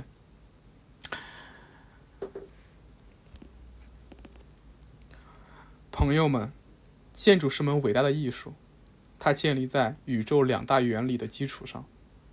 这两大原理就是美与实用。从广义上讲，它们只是永恒的三位一体——真、善、美当中的一部分。真用来对待我们的艺术传统，善用来对待我们用来对待我们所服务的对象，美是所有艺术家竞相崇拜的女神。它可以是一位可爱的女子，或者是一座建筑。嗯，是这样的。总之，